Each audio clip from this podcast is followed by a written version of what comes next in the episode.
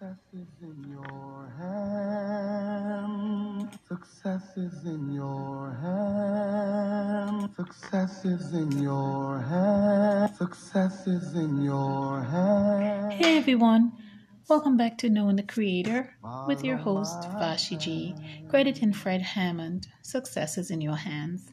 Thank you to all my listeners and my supporters for tuning in and listening in.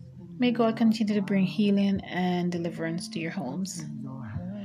God designed fathers as the head of his creation. You know, he created the universe and everything in it. And then he made man to rule over his creation. Genesis 1 verse 27 says, So God created mankind into his own image. God made man for himself, his son, in whom he would lead direct throughout creation. Man, his son, in whom he would commune with daily, and how, and how to appreciate his creation through a greater understanding of himself.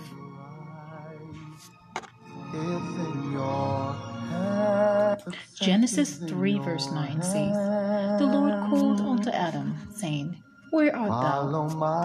There are many Adams out there trying to hide from the Father. God Almighty, and He is calling you today. He called Adam. you my power. He asked Adam, Where art thou? He's trying to find you today, Adam. Will you answer him? I will do Where art thou?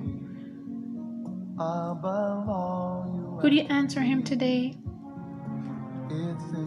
And tell him how you, how much you need to overcome, how much you need to be in his presence once more, to feel his love, great peace and direction in the struggles of this life.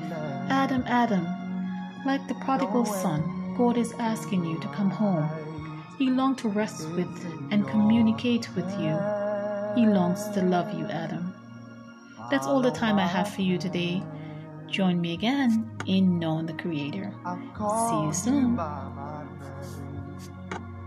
and you will never be the same. In your hand. Follow my plan.